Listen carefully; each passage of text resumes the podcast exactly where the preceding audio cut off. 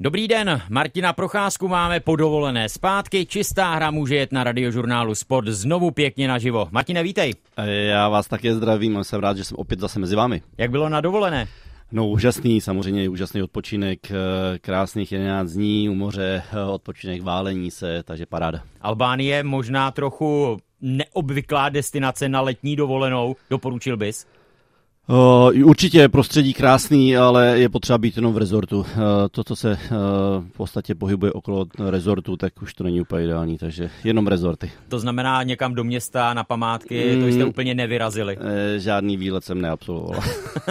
Jaká byla dovolená Petra Tomáška? Ten už mám pocit, má trochu za sebou, delší já, dobu. Já byl stejně ve stejném termínu jako Martin a já jsem byl na Maltě a doporučuji takže tam eh, se asi dali najít nějaké fotbalové dresy, hokejové asi těžko, že? Eh, fotbalové ano, oni mají ten maltéský kříž, eh, hodně velký, jsou vlastně docela hezké ty dresy, ano, i malé děti tam v nich běhaly, ale hlavně tam je moc Italů, takže spíše dresy Interu Milán a takhle. Martine, ty jsi byl v té Albánii vlastně v době, kdy domácí tým hrál utkání Evropské fotbalové kvalifikace tady v Praze v Edenu. Slavila se remíza 1-1 hodně? Eh, já se přiznám, že eh, vůbec jsem za, nezaregistroval tomu hotelu, že by eh, nějaké utkání se hrálo, takže ani o žádné oslavě nevím. Ty si vlastně nevytáhl party z hotelového takže, A myslím si, že moc Albánců v tom hotelu není, takže tam opravdu jsem neměl pocit, že by, že by tam takový zápas byl a já pokud možno jsem celý ten pobyt televizi nechtěl ani vidět, ani slyšet, takže opravdu jsem to trávil venku u moře a u baru. Takže ptáte se tě na to, jestli si při těch procházkách procházkách, vlastně když žádné nebyly, narazil na nějaký hokejový dres, eh, to asi nemá smysl. Uh, opravdu se neviděl ani na dětech, kterých tam bylo hodně. bylo tam spousta dětí, ale hodně z takže uh, ty ti neměli žádné drezy na sobě. Ano, hokejové dresy. Věčné a vděčné téma. Tomu se dnes budeme věnovat v čisté hře Martina Procházky na radiožurnálu Sport. Můžete se do debaty s olympijským vítězem z Nagana a čtyřnásobným mistrem světa zapojit i vy tradičně. 221 552 156, to je telefonní číslo, sem k nám do studia radiožurnálu Sport, nebo můžete klidně napsat svůj dotaz i na e-mailovou adresu hokejzavináčrozhlas.cz. Tak pojďme tedy na dresy. Martine, představ si sám sebe v dresu Kladna na začátku začátku 90. let minulého století. Jak se v průběhu tvé kariéry hokejové dresy měnily? A zkusme to vzít nejprve, co se týče materiálu. Změnili se nebo už tehdy to bylo podobné, tak jako je to dnes? Eh, určitě ten vývoj byl právě taky u drezu. Eh, změnili se, eh, já co si pamatuju, ty první drezy byly takové těžší, ta látka byla ne tolik propustná, ale zase byly o to takový bytelnější. Přišlo mi, že ještě ta generace před náma, většina fanoušků nakladně prostě ty drezy se jí hrozně vážilo, byly to takový ty poctivý látkový drezy, který, jak říkám, sice byly těžší, když se hodně spotili, tak, tak to na tom bylo vidět, ten pot, ale postupem času, to, postupem času se to měnilo a ty látky samozřejmě už eh, byly prozdušněný. A, a, je, a ty první dresy vydržely celou sezónu? Eh, vydrželi celou sezónu, ale museli se často zašívat protože jak to byla ta látka a hlavně ten styl, jaký se hrál, že jo, to bylo samé držení, takže to bylo, jak když někoho si chcete přitáhnout a když vám ujel, tak se mu to krásně to třeba odřenou holí rozedřel, takže bylo tam hodně šrámů na těch drezech, takže si pamatuju, že eh, kustodí, že nejen kromě toho, že brousili brusle a plno dalších věcí, tak ještě museli zašívat drezy. Takže pak nakonec si na to sehnali dokonce i švadlenku, která nejenom drezy, ale i štrupny, který to samý v podstatě stejný materiál museli zašívat, takže byli jsme takový trošku zašití všichni. Už to nebyly ty svetry, v jakých se začínalo, co pamatují ti už... hokejisté, kteří hrávali někdy v té vlastně prvorepublikové éře a v té éře prvních eh, československých hokejových mistrů světa na konci 40. let. Petře, jaký ty první hokejový dres si vlastně vybavíš? Ty jsi z jižních Čech, takže bude to nějaký dres motoru, ve kterém nastupoval, já nevím, Jiří Lála? Ne, ne, motoru ne. Tam, já jsem z tábora a my jsme fandili vždycky týmu víc ne, na sever od tábora než na jich. Ale byl jsem vlastně poprvé na extralize, paradoxně tady zrovna v těch eh, českých Budějovicích, když hrál ještě Rudolf Suchánek a tehdy měli Budějovice v 90. let eh, takové ty drezy s těmi bublinkami modré a červené, tak eh, to se vybavuju. ale nejvíce se asi vybavím třeba právě Martina z Vídně 96, to je asi první dres, eh, který mi utkvěl v paměti a myslím si, že vlastně doteď to byl možná nejhezčí český dres, který jsem já v svém životě zažil. Byl to, Martine, nejhezčí dres, který jsi měl na sobě a možná to zkusme rozdělit. Přeci jenom klub a reprezentace je asi trochu něco jiného. No určitě a mělo by to tak být. Každopádně klubová, klubová příslušnost je, je vzácná, ale ty kluby se často mění, nebo ty hráči, možná za nás ne, za nás to bylo takový, že hodně těch hráčů bylo, strávilo dlouhou kariéru v tom jednom klubu, ale pak už se s tím roztrh pytel a začal se hodně přestupovat a už si myslím, že to nemělo až takovou, eh, takovou váhu, protože opravdu říkám, každý šel za prací, měl prostě smlouvy jinde, takže už to nemělo tolik tu klubovou příslušnost ale ten národní tým je pořád jeden, takže tam si myslím, že vždycky, když už eh, měl kdokoliv a já jsem to měl vždycky tak, když jsem měl možnost jít reprezentovat a obleknout si na sebe ten dres už od 16, když jsem prošel tím výběrem těch kategorií, tak pro mě to bylo vždycky největší čest a já jsem byl rád, že jsem vlastně díky tomu, že jsem tu kariéru v NHL žádnou neměl, tak jsem mohl aspoň zažít tu kariéru v národním týmu. A máš dresy schované s lvíčkem na prsou nebo s národním znakem na prsou? Mám pár ještě, jo. A dnes se tedy hodně diskutuje o tom národní tým v dresech s lvem, s národním znakem, anebo právě s tímhle, s tím No, máme ho tady, máme ho tady to, to nové logo. Je to tak, před pár lety zbudilo opravdu hodně emocí. Martine, teď vlastně prezident Alois Adamčík mluví o tom, že by to chtěl možná i nechat na fanoušcích, aby rozhodli, jestli bychom se zase neměli, nebo národní tým se neměl vrátit k tomu znaku. Jak ty to vidíš? A já to vidím pro mě jako ty fanoušci. Já si myslím, že eh, fanoušci zaprvé mají spoustu těch drezů s tím dřívějším lvem, takovým tím opravdu, co bylo to původní. A já si myslím, že se k tomu chtějí vrátit. Že ten, ta nová verze, eh, že jo, hodně se tam tomu připomnělo ty značky Skánie, jestli to můžu říct, tak ty, ty, ty, ty, ty, ty ráci. Ano. Ale že se jim to moc nelíbilo, že to musel být nějaký, že jo, samozřejmě marketingový tah. Eh, chápu zase třeba, že se vás potřeba udělat něco oživit nějakým způsobem, ale myslím, že ta historie a ta, eh, ta doba slávy v těch drezech, co byly s tím lvem, tím typickým, tak by se měla vrátit a zase by to patřilo k naší hrdosti jak to mám docela dobrý příběh k těm, těm dresům s tou skání, jak se říká.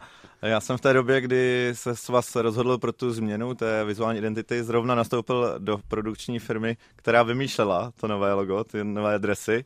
A to byla první věc, když, když jsem nastoupil, tak první den mi ukazují, hele, tohle je pecka, na tom teď děláme rok, to je prostě největší, jak mi to ukázali. A já říkám, ale kluci, ne. já jsem vždycky hrál na počítači NHL a tam si tyhle ty dresy mohl vyrobit, tam to vypadalo nějak podobně, to asi jako zapřemýšlejte ještě, to hmm. nebude mít dobrý ohlas. Ne, to bude super, no, tak jsem měl opravdu já, no. No, to bylo jaro 2018, jestli ano. se nemýlím a tehdy opravdu to zbudilo velké vášně.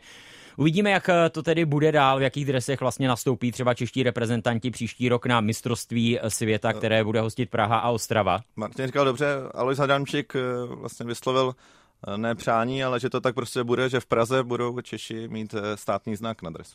Tak to je hudba budoucnosti. My pojďme zpátky do čisté hry Martina Procházky a ke klubovým dresům. Martine, když si vzpomeneš na ty dresy Kladna, z té první poloviny 90.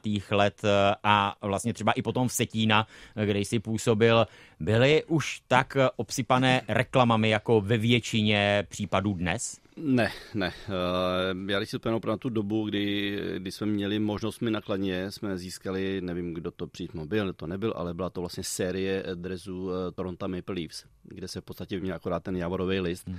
a dala se tam paní Poldy a jinak tam nebyly žádné reklamy na tom a ty dresy vypadaly naprosto úžasně a byly skvělý a měli už i ten materiál, já mám za to, že to opravdu byl materiál už ho tam táť přímo z a byli skvělí. Pak postupem času samozřejmě eh, ten, ten biznis je veliký, že je potřeba ty peníze schánět, a ty sponzoři se prostě o to přihlásili a bylo potřeba je taky někam dát. No. A ono pak, když už to bylo zase až moc, tak tak to taky není úplně hezký. No. Je, dá tomu nějaký dobrý cit. No. no je pravda, že když je ten dres opravdu přeplácaný, tak to je možná to, na co jsou fanoušci nejháklivější, že jim úplně nevadí, když je tam pár těch log, ale když je jich hodně a barevně to úplně neladí.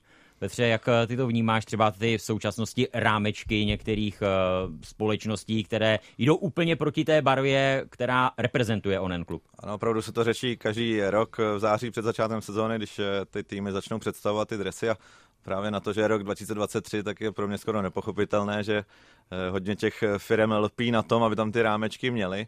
Samozřejmě asi je to trochu viditelnější na první pohled, ale zase každý, kdo to vidí, tak hned má tu negativní spojení s tou firmou, takže to vy nechcete. Vy chcete mít pozitivní spojení u každého, proto tu reklamu děláte, takže podle mě jdou ty firmy proti sobě.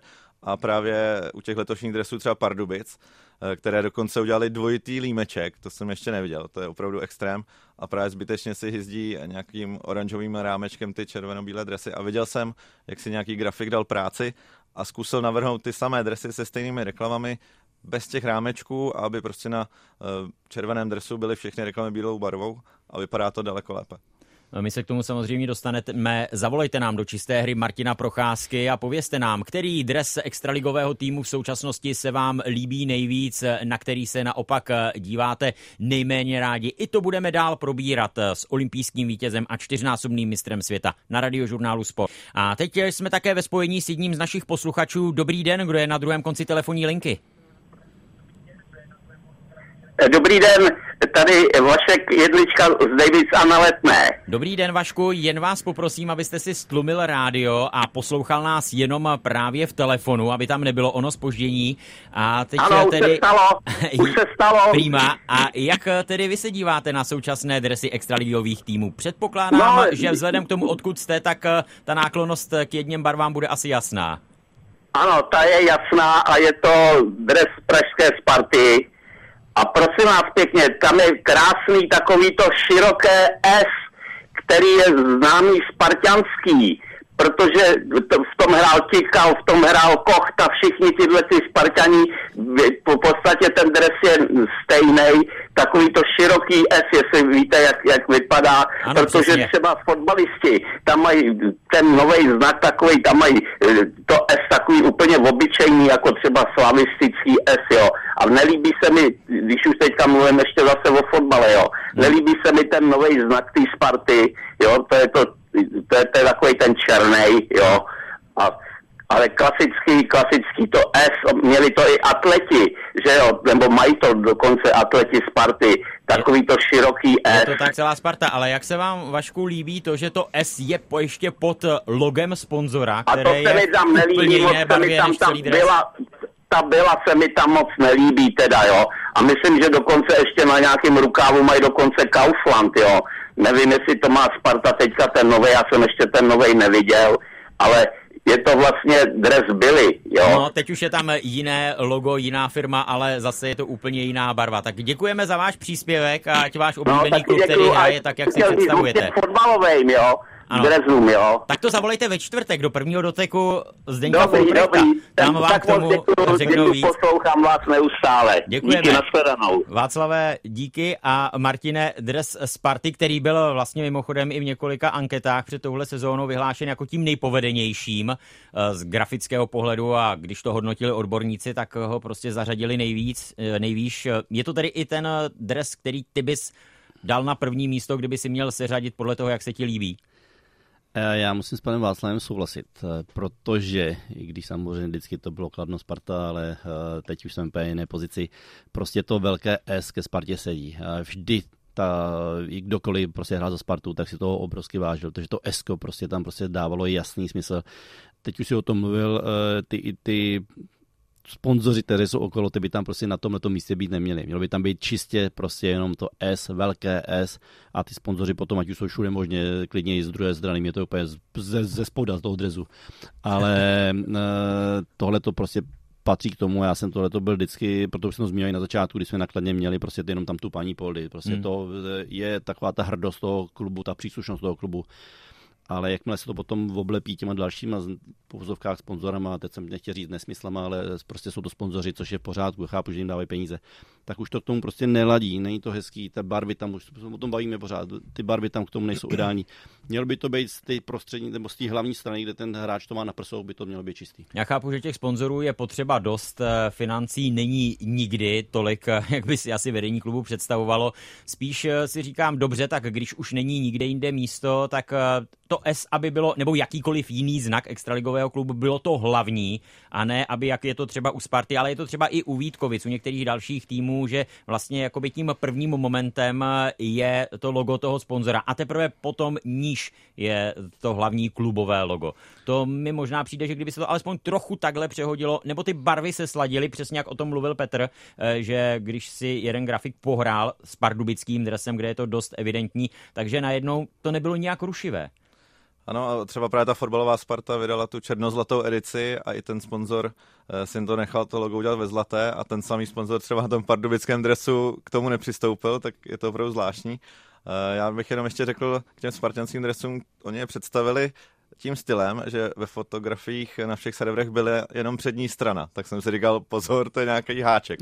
Všichni je chválili, no ale teď jsem viděl už tu zadní stranu a tam už jsou nad jménem ještě dvě loga a ještě hmm. v různých barvách, to je ta zadní strana, už tak hezky nevypadá. A taky Martin, co si myslíš o tom eh, právě to postavení toho jména, kde bys ho viděl? Nad číslem, pod číslem, nebo co je podle toho lepší? Ne, tak já nevím, za mě vždycky bylo ideální, když to, když to jméno je nahoře, vlastně ještě jako nad číslem. Aspoň co to takhle vždycky měli. Uh, zašel jsem i drezy, kde jsme měli jméno dole, ale tam si myslím, že se to dost jakoby ztrácí. Často to lezlo za kalhoty, prostě ty jména najednou nebyly vidět, ale prostě nahoře, když to je nad těma, vlastně nad tím číslem, na těch ramenou, tam by se to mělo hezky roztáhnout. Má tam hráč na rameníky, mělo by to být hezky čistě vidět, eh, nemělo by to být zmuchlaný, takže tam si myslím, že to je ideální. Je to tak, kolikrát eh, si člověk říká, tak tady hrajou všichni stejného jména, jak tak. se vlastně jmenuje ten hráč, kterého teď vidím na ledě. Je to dost matoucí a popravdě i pro rozhlasové komentátory to občas způsobí nějaké ty problémy. Eh, Spartianský dres je tedy určitě povedený, na tom se shodlo hodně eh, fanoušků, hodně odborníků, hlavně tedy z té přední strany, jak naznačil Petr. Je krásný, ale mě tam chybí spartianská trikolora a to právě můžu říct můj nejoblíbenější extraligový dres je z 90. let, kdy Sparta pár zápasů, opravdu pár, odehrála v modré sadě. Uh, měla ještě takové to jiné S, takové to červené, ale měla tam tu trikoloru mm-hmm. pod celém dresu a prostě to mě hrozně utkalo hlavou a pak, uh, když přišel víc internet, tak jsem to, několik let jsem to hledal, nemohl jsem to najít a říkám, tak mě asi klame paměť, asi jsem si to vymyslel, jako malý jsem se to spletl. A pak jsem přišel do teď už zaniklé síně Slávy hokeje v Harfě a tam ve vitríně Sparty byl ten modrý dres. Pamatoval jsem si to dobře. Když eh, půjdeme, co se týče dresů v čisté hře Martina Procházky dál. Martine, sběratelství, protože dresy to jsou relikvie, které přitahují, eh, které se uchovávají, jejich cena eh, časem stoupá, zvlášť když je to dres, eh, který nosila nějaká hvězda. Jak si na tom ty byl z dresy? Nechával jsi si je? Mohli jste si je nechávat? Většinou jsme si mohli nechávat jednu, jednu třeba řadu těch dresů. Když jsme měli červený a bílý, tak jsme si, si mohli vybrat, buď to jsme si jednu jenom bílý nebo jedny červený hráči. Mě trošku překvapilo, protože samozřejmě ti sběratelů se během té doby, co pak jsme skončili, ozývalo často, dlouho, hodně. I dneska v dnešní době se ozývají. Mě překvapila jedna věc, já jsem si myslel vždycky, protože my po těch turnajích eh, jsme měli, aspoň tam to šlo normální, jsme si chtěli podepsat celý ten tým, který to třeba udělal, ten, ten titul. A paradoxně pro ty sběratele je to úplně uh, spackaný dres a nikdo ho nechce protože on vlastně je tím znehodnocen, tím, že ten dres toho hráče s tím číslem a, a s jeho jménem, tak eh, když je podepsaný všema hráči, tak oni ho nechtějí, protože říkají, že vlastně jako nemá žádnou cenu. To je zajímavé. Takže já jsem si že to je úplně opak. Jsem si říkal, tak třeba to je zajímavý, protože tam máte podepsaný Dominika Haška a jim spousty dalších hráčů. Ne, to prostě je pro ně spackaný dres a pro ně je mnohem lepší, když je úplně čistý, hmm. nejlépe originál samozřejmě a pak maximálně podepsaný jenom tím jedním hráčem tak eh, každý to má trochu jinak a je pravda asi, že prostě průběhem let eh, se to vykrystalizovalo tak, eh, čistý dres hraný má asi tu největší cenu. Kolik ti, Martine, nabízeli nejvíc za dres, který si měl doma nebo který si sám nosil v průběhu kariéry a nikdo ho chtěl získat do své sbírky? A já si vybavuju, že uh, tak já jsem to moc nebyl, já jsem nebyl hrát nic v NHL, takže tam vím, že ty částky se pojují někdy kol, i okolo 150-200 tisíc adres, když to jsou jména jako Jardágra a další. Ale třeba ale, z tého období zlatého hetriku nebo tady, z Nagana? Tady, si, tady vím, že jako co se týče Evropy nebo z mistrovství světa, takže to je tak okolo 50 až 100 tisíc, že když jsou schopni ty sběratele, když, ale říkám, musí ten dres být čistý a musí být podepsaný, takže my všichni, co jsme ty dresy měli, tak jsme měli podepsaný, takže tím pádem to pro nás vlastně jako jakoby padá tady ta varianta. Znáš nějakého zapáleného sběratele, který by opravdu byl, řekněme třeba tak odvážný, přijel až k tobě domů, oslavil tě napřímo, že uh, ti představil svoji sbírku a snažil se tě přesvědčit tomu, abys byl nápomocný? Je jich několik, je jich několik takhle, který opravdu jezdí až domů, jsou schopni si domluvit sůzku, přijet, podívat se, osahat si ten dres, uh, pak si to rozmýšlí, pak teprve zavolají, jestli dají nějakou cenu nabídku. Eh, je plno sběratelů, který kromě drezu, když vezmeme, tak chtějí třeba kartičky podepisovat, tak jsou samozřejmě eh, většina jich je, že pošlou dopisem kartičky, eh, ty se snažíme jim podepsat, ale jsou tací, kteří prostě i přijedou, chtějí to ofi, uh, originál podepsat, hmm. prostě chtějí to vidět, chtějí to i natočit, vyfotit a přijedou si třeba jenom pro šest kartiček podepsat. Hmm. Já jsem nedávno tak, mě se takhle nedávno sůzku nakladně, prostě jeden člověk z Plzně mi volal, chtěl přijet, říkám, vyplatí se vám to? On říká, no nejste sám, já ještě objíždím jiný. tak jsem samozřejmě zase sestřel patky a říkal jsem si, no tak to není jenom kvůli mě, to je samozřejmě kvůli celému kladnu a dál. takže, jsme, vodu, takže, jsme se sešli, takže, takže, jsme se sešli kousek od Františka, od Františka Kaberleho hospody. Tam jsem mu podepsal šest kartiček na, na motoru takhle a zase jsem jel. Já zase můžu přidat eh, z mé bývalé štace na Bohemians, tak tam stále jednou týdně chodí Tonda Panenka podepisovat a píšou mi z Číny, aby jim prostě poslal podepsanou kartičku. Mhm. Takže Tondovi se furt dělají kartičky každý rok. Nevím, jak je to na extralize, ale v NHL se v posledních eh, letech mám pocit docela rozmohla taková záležitost, kdy lidé, hlavně při rozbruslení, ale pak i při zápasech eh, si vyrábějí transparenty. Ve smyslu, přijel jsem se podívat tisíc kilometrů na tvůj zápas, Ostene Matthewsy, Conore McDavide, Davide Pastrňáku, věnuj mi prosím puk, věnuj mi hokejku. Bylo tohle už, eh, Martine, třeba občas i za tebe? Ne, já za, tohle to nezažil nikdy. Ale ta, ta doba byla už, ta, to byla jiná, jasně. Ale ono... Jak se na to díváš dnes, eh, kdy fanoušci to... se snaží tímhle tím způsobem dostat k těm hokejovým záležitostem? Mně to přijde sympatický, mně to přijde dobrý, ale tak jde o to, jestli to je pravda, že jo? Jestli, jako, jestli tam někdo napíše tisíc kilometrů nebo tisíc mil a bydlí za rohem, že jo? ale pokud to tak je, tak samozřejmě je to skvělý, protože teda jestli ten člověk eh, takovouhle dálku jede kvůli tomu, že chce to, ten svůj idol, tu svoji ikonu vidět a takhle se dostane na tu plochu a ten možná potom dostane dres nebo dostane ten puk, tak je to skvělý a viděli jsme, nebo vidíme do dneška, že plno těch uh, celebrit to prostě plní, že jim dají ten dres, podají, jsou šťastní, hokejky chtějí kolikrát, že jo, jsou tam i ty malí děti, takže já si myslím, že je to sympatický. No, my jsme to spíš měli tak, že když eh, někde za, viděli jsme hlediči, nám někdo ukazoval, jestli puk, tak jsme vzali jeden puk bez emblému, puk a to bylo všechno. Já jsem se jenom vzpomněl toho transparentu, byla eh, olympiáda v Salt Lake City 2002, tak eh, tam byl nějaký český fanoušek a měl transparent Mami, pošli prachy. ano, výlet se zřejmě trochu prodražil. Posílání radiožurnálu Sport opět patří lednímu hokeji čisté hře Martina Procházky a po dresech se tentokrát zaměříme na trenéry. A začneme tím, že severoamerická NHL řeší, řeší kauzu jednoho z nejúspěšnějších, ale také nejkontroverznějších koučů více než stoleté své historie. Mike Babcock, vítěz Stanley Cupu s Detroitem v roce 2008, jediný kouč v takzvaném Triple Gold Clubu, získal v pětnu místo v Kolumbusu, což měla být jeho čtvrtá štace v podání hlavního kouče v NHL. Jenže v neděli po čtvrt roce ze své pozice hlavního kouče Blue Jackets Mike Babcock odstoupil. Petře, připomeň prosím, co vlastně kauza Babcock v hlavním městě státu Ohio obnáší. Eh, tak eh, Paul Bizonet, eh, bývalý hokejista NHL, který má svůj podcast Spit and Chicklets, tak tam přišel s informací z kabiny Columbusu, že prý Mike Babcock chtěl po hráčích, aby mu ukazovali fotky ze svých mobilních telefonů Eh, i jako rodinných příslušníků a tak. A pak ty fotky ještě sdílel, ukazoval i ostatním hráčům, takže opravdu takový zásah eh, do soukromí. Eh, tak to se provalilo, tak Babcock vydal prohlášení, že to není tak horké a rychle Columbus vybral jednoho hráče, který řekl, jak to utužuje ducha, že vlastně rád je ukázal ty fotografie. A že ale, si mohl sám vlastně vybrat, které no, ukáže, že to ale, nebylo úplně tak... Ale ta lavina už se spustila a nakonec lavina kritiky Babcocka smetla, takže Babcock neodkoučoval ani jeden zápas. NHLPA, tedy hráčská asociace, zahájila vyšetřování a Mike Babcock odstoupil. Bylo to začárou, Martine, z tvého pohledu? To, co chtěl po hráčích? Za mě jo, za mě to začárou. Takže... Já si to nedokážu představit, že za mnou trenér přišel a řekl mi, ukážeš mi celou rodinu na, a ještě to bude ukazovat potom dál a, a Buchy, jestli nechce fotky z dovolení. Já nevím, jakýho typu chtěl fotky vidět, jestli chtěl vidět vánoční fotky, já vůbec nevím.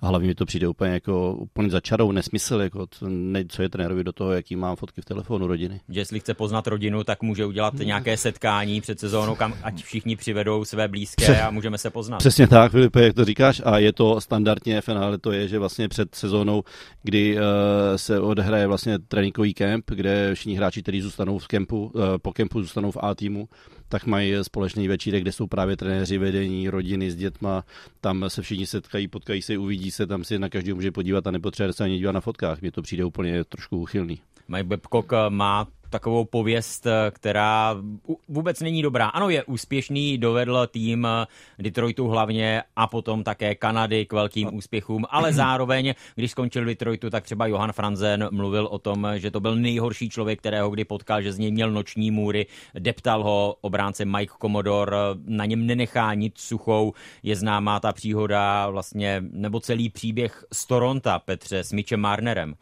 Ano, uh, Mitch Marner před několika lety, když měl svou nováčkovskou sezónu, uh, bylo mu 19 let, tak uh, Mike Babcock za ním přišel. Udělej mi seznam hráčů tady Toronto, jak si myslíš podle jejich pracovní etiky a morálky, kdo do nejvíc dře to dej nahoru a kdo na to nejvíc kašle, toho dej dolů. Tak Marner vyukaný v 19 letech musel splnit úkol toho šéfa, tak to udělal a sebe dal na poslední místo, protože si myslel, že to má být nějaká motivace vůči němu. No a Babcock ten seznam vzal a ukázal ho, přečetl před celou kabinou. Podívejte se, tady Manner si myslí, že ty na to kašleš, ty na to kašleš. Takže no, Manner se rozbrečel. Dovedeš si tohle představit, eh, že by tohle udělal nějaký trenér? Co by to udělalo s kabinou? To nedokážu vůbec. Eh, už jsme se o tom bavili před dnešním začátkem, já jsem z toho byl trošku překvapený v šoku a vůbec nevím, jaký to může mít efekt z jeho pohledu jako trenéra pro, pro kabinu. Jaké a jsou to psychologické hry? Jaké jsou to psychologické hry, přesně říkáš Filipe. A a ten kluk musel být totálně oddělený. Jako jsem si, že tohle toho museli poznamenat, protože opravdu jako tohle to si myslím, že vůbec nepatří a hlavně nevím vůbec, eh, přemýšlel jsem nad tím, jaký motivační věci by to pro toho kluka mohly být dál. Tě, jako ten kluk najednou musí být, eh, co ty hráči si o něm mají myslet, že jo, potom, když tady ten trenér to takhle napíše a ještě vlastně z něho udělá úplně ohňupa. On tedy Mike Babcock velmi rychle následně v Torontu skončil, Mitch Marner je tam dnes jednou z hvězd, takže řekněme, že pro něj ten příběh naštěstí eh, neměl dá se říci, alespoň z toho vnějšího pohledu e, nějaký negativní další dopad, ale opravdu jsou to věci, které myslíš, že teď už eh, Petře opravdu Majku Bebkokovi uzavřeli trenérskou kariéru v NHL a možná i vůbec, eh, co se týče Severní Ameriky. Jednoznačně, protože teď se další a další hráči přidávají na sociálních sítích a opravdu, opravdu ho kritizují a vynáší to, co dlouhé roky zůstávalo v těch kabinách. Já ještě jsem našel, že opravdu on i ke zkušeným veteránům se choval schválně hrát tyhle ty hry, že třeba eh, když Mike Modano měl odehrát eh, tisíc pětistý zápas, tak ho prostě nechal sedět, on se na to těšil, všechny pozval. Pak Chris Chelios eh, přijel do Chicaga, kde je rodákem na Winter Classic, myslím, že poprvé v jeho kariéře, tak ho zase nenechal hrát, takovou legendu. Takže opravdu v tomto je blázen. Paradoxně on je jediným trenérem na světě, který je členem Triple Gold Clubu, vyhrál Stanley Cup, olympijské hry i mistrovství světa ale opravdu ten už si asi neškrtne. Ale ty metody, které k tomu občas asi používal, opravdu nejsou takové, aby se o nich dalo veřejně mluvit, nebo alespoň ne v tom smyslu, že by Majku Bebkokovi pomohli. Eh, Martine, kterého z tvého dnešního pohledu, když se ohlédneš eh, takového trenéra nejsvéráznějšího, když to tak nazvu, ať už to myslím tedy pozitivně nebo negativně, jsi zažil. Dnes už jsou ty věci promlčené, tak eh, možná můžeš i některé pustit, které třeba před lety by si nezmínil. Z mý kariéry? když jsem já hrával. A nebo o kterém si slyšel, protože samozřejmě to, co se povídá mezi hráči, tak eh, většinou, řekněme, je pravda. Není to takové, že by si hokejista jen tak vymýšlel, když se bude bavit eh, s nějakým svým parťákem v reprezentaci a bude říkat, jak je to na klubové úrovni. Takže eh, třeba i někdo takový. Hmm, já jsem asi neměl úplně smůlu na trenéry ve smyslu, že bych propad nebo podle takhle pod nějaké takovéhle tyrany v vozovkách, které by byly takhle, že by mě zdecimovali, ale, ale to bez ní možná divně, ale možná trošku Alois Adamčík ve Vítkovicích, když jsem byl, tak to byl takový své rázný trenér, který měl prostě svoje, mm, svoje metody a on vždycky, nebo většinou vždycky nám říkal, že potřebuje hráče dostat pod obrovský tlak, že pod, když je hráč pod, pod tlakem, takže ze sebe dokáže dostat mnohem víc. já jsem si to nemyslel, já jsem si myslel právě, že opak, že když jsem v klidu a v pohodě, takže ten výkon budu mít lepší a on kolikrát se snažil mě pod ten tlak dostat. Už jsem to říkal, že když jsme hráli 3 proti 5, tak mi řekl, že konečně tady je prostor pro mě, abych dal gól, abych prodal celé hřiště. Říkám, to asi nepoje, ne? Jako tady, říkám, to, Nejsme žáčci. To musí, to, to seš tady. A já říkám, no tak dobře. No. Tak já to zkusím. No a nevyšlo to, že jo, jasný. Ale tak to asi byl takový, asi za mě, za tu kariéru nejsvéráznější trenér a největší ras, to znamená kouč, který nic neodpustil, který třeba týmu naložil ve chvíli, kdy nebyl spokojený. Známe to třeba z filmu Zázrak na ledě, kdy Bob Johnston, legendární kouč, který dovedl Američany v roce 1980 v Lake Placid k vítězství, tak po zápase, který z jeho pohledu eh, tým v přípravě od eh, bruslil, tak mu potom naložil ještě po utkání v hale, ve které se eh, zhaslo, bruslili od jednoho mantinelu k druhému. Zažil jsi někoho takového, kdo prostě si na vás tímhletím způsobem vylil zlost? A já si myslím, že během té kariéry eh, vždy přišla v nějakém klubu taková doba, kdy se prostě třeba nějaký zápas vypustil. A bylo to jedno, jestli to byl jakýkoliv trenér, jestli byl v té době hodný, nebo jestli byl eh, demokratický, nebo byl normální. Prostě když viděl, že ten tým to vypustí, tak on, on upustil páru. Tak on upustil páru tím druhým tréninkem právě následujícím, takže, eh, takže jsme prostě třeba druhý den měli trénink, kde jsme 90% tréninku měli bez puku, eh, jenom jsme bruslili, přesně tady ty metody, aby jsme si uvědomili, že když teda nebudeme chtít hrát, takže budeme bruslit bez puku, no, když se nám chce o ten puk bojovat. A vybavuju si, že jsme takhle jednou nakladně, to bylo na začátku, když, jsme, když jsem začínal hrát, tak jsme se, uh, hráli jsme v Košicích, domů jsme se vraceli vlakem, a e, protože ta atmosféra vlaku u těch starších hráčů byla dost taková uvolněná, společenská, tak jsme si mysleli, že přijedeme domů ráno vlakem a že budeme mít volno a trenéři řekli, fajn, dobře, užili jste si volno, pohodičku, tak jdeme rovnou na trénink a pěkně to vybruslíme. Takže jsme měli právě tu metodu toho cukru a biče. Takže potom eh, ten trénink eh, jste končili na kolenou a někteří u uh, záchodové místy. Je to tak. Já ne, já jsem byl mladý, ale někteří ty hold, který měli fakt ten večírek, protože v těch dobách, že to, ty kupé byly v klidu, tam se dalo i kouřit, ty kluci kouřili některý, takže si to dokážete představit, jak to vypadlo. a naopak některý trenér Lidumil, o kterém by si řekl, tyjo, tak ten na nás byl možná až moc měkký, že se mu to pak nevyplácelo, že nedokázal seřvat kabinu některého hráče. Někdo, kdo to bral až opravdu moc lidsky? Byl takový kouč? Já si myslím, že ne, že každý v sobě má něco takového, že když něco nefunguje, takže samozřejmě začne křičet, eh, začne, začne být eh, takový ten průděs.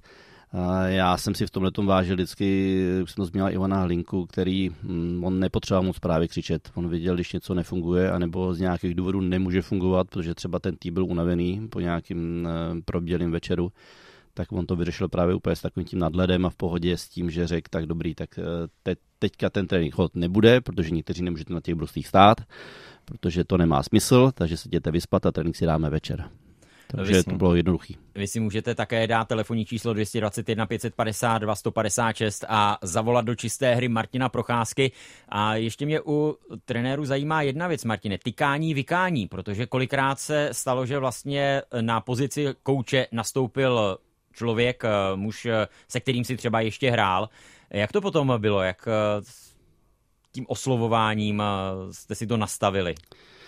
Já měl to štěstí, že jsem nikdy uh, Filip nastupoval s hráčem, který uh, s tím jsem hrál. Já jsem měl nějaký trénoval. Jo, který mě později trénoval, takže já jsem tady to, tady to neměl, takže já jsem neměl možnost nikdy nikomu tykat. Uh, vím, že jsme tykali s Díšovi Tabarovi ve Setíně. Eh, tam ta atmosféra byla trošku jiná, už jsme ji tady probídali taky několikrát. On byl poměrně mladý. On byl poměrně mladý, my jsme byli teda mladší mnohem, ale tam to tak bylo postavené, tam prostě kdo hrál, tak eh, kromě těch mladých kluků, úplně těch mladých, eh, nevím kolik, tam začínal Jirka Hudler, tomu bylo nějakých 16-17 let, tak ten mu vykal, ale jinak my jsme mu všichni tykali, a, ale tam to zase patřilo, no. tam to bylo to, to takový to po, po zápasové a pak po oslavách, no. to, to, bylo, tam to bylo jedna rodina. Tam to bylo v pohodě, nedá se říct, že by to nedělalo dobrotu, že by si pak hráči na trenéra vyskakovali, protože mu mohli tykat. Přesně tak, tam to nemělo žádný takovýhle dopad, protože za prvý tam byli hráči, kteří to dokázali dát dohromady, ať to byl Jirka Dopita, Roman Čechmán a další, když viděli, že něco nefunguje, tak to byli oni, kteří trošku zvýšili ten hlas. Už se to vyčistilo dávno v kabině a nepotřeba tam zíšat a bara chodit a dělat tam si nějaký ramena na nás. Takže opravdu to bylo skvělé. A jinak, jak říkám, eh, já jsem vždy trenérům vykal a myslím si, že to je i, i, i, i lepší. Prostě patří to, je to práce. Eh, hráči jsou tam o toho, aby chodili prostě podávat výkony a ne, aby tam chodili do nějakého kroužku. To možná bože, že by u malých dětí. A ani tam se mi to nelíbí. Přiznám se, že nakladně jsem viděl mm, několik kategorií, kde si malí děti týkají s trenérem a já si myslím, že to tomu nepatří. Měla by tam být určitá autorita, určitá kaucta k tomu trenérovi, ten trenér tam od toho je, aby ty děti vedl a ne, aby si s nima hrál. Do čisté hry ale rozhodně patří telefonáty našich posluchačů. Teď se jeden z nich eh, dovolal. Dobrý den. Zdravím vás, Pavel. Eh, já bych se chtěl zeptat Martina, eh, hm, já jsem slyšel třeba o trenérovi Ružičko, když se tady tak bavíme o těch svérazných trenérech a to, že jeho taková moje specialita, že se prostě stalo, že normálně všetně prostě rozkopal odpadkový koš a tak dál. Zažil jste tohle někdy u nějakého trenéra až, až takhle, nebo nebo to jenom pověstím, víte o tom něco takhle celkově víc? Díky Pavle za dotaz, Martine. No jasně, že jo, to, to k tomu patří, jak už, jsme to, už jsem to říkal před chvilkou, eh, emoce má každý člověk, každý trenér, eh, vždy se trenér snaží jít dobrou cestou, po dobrým, ale když vidí, že opakovaně něco nefunguje, někdo, některý hráč na to prostě kašle, nebo ten tým, nebo prostě něco neplní, tak jak si řekneme, no tak přijde do kabiny a první co na ráně většinou je koš, jo. Ale ideální, když je prázdný, když je plný, tak to pak samozřejmě lítá, lítá to z něho. A láhve od pití, že jo, a, a kolikrát i hokejku vezme, rozmlátí hokejku někomu, někdo tam může mít připravenou hokejku na zápas a on mi veme a rozmlátí. Takže nemá nic v té chvíli, ale to se stává tady, to ten, ten trenér prostě bouchne. Ale když se nic nestane jako větší, tak, tak ono někdy to pomůže, no, protože pak ten tým si najednou třeba uvědomí, že jako a tady už jsme přestřelili, nebo tady něco nefunguje tak, jak to a, a je to v pořádku. Nevíš, jestli pak chodili faktury a chtělo se zaplatit uh, trenérovi, který rozkopal koš. Víme i, že byly rozbité dveře někde v některých klubech a podobné věci. Nebo se říkalo, tak dobře, příště to uděláme my u vás a všechno bude smazané. Mm, já myslím, že naopak ten trenér právě přišel a řekl, uh, tak dobrý, no, takže pak když už to z něho vychladlo, že už byl normální, že si říkal, no, to já jsem teda hňup, ty rozmlátím dveře, no tak tím musím zaplatit, jo. takže on přišel s tím, že je dát peníze na tu, na tu fakturu, takže uh, oni ty trenéři to pak se rychle uvědomí ale chápu je, že ty emoce tam jsou. Já jsem to zažil taky během, teďka, když jsem zkoušel trénovat eh, juniory dorost, tak ono občas opravdu tam člověk bouchne, protože když vidí, že si ty hráči na letě dělají, co chtějí a vůbec nevnímají, co mají dělat, tak si tam připadá opravdu jako divně, no tak pak vlítne do kabiny a začne tam kopat už. No. Říká Martin Procházka ve své čisté hře. Pavle, ještě nějaký dotaz? To je asi tak všechno, děkuju. Děkujeme za váš příspěvek do čisté hry, no a těšíme se také na ty další 221 552 156. Tak když už jsme mluvili o trenérech, tak za chvíli probereme ty, kteří vládnou na extraligových střídačkách téhle sezóně. Martine, překvapilo tě, že před novou sezónou jenom čtyři týmy z těch 14 v nejvyšší domácí hokejové soutěži změnili obsazení pozice hlavního kouče, aby byl konkrétní v Českých Budějovicích nastoupil eh, jako hlavní trenér eh, pan Čihák, v Pardubicích Václav Varadě, na Spartě Pavel Gros a v Liberci tam je staronový kouč Filip Pešán. Ani mě to moc nepřekvapilo. Samozřejmě ty eh, změny jsme věděli už během průběhu letní přípravy, kde jak kdo přešel k týmům.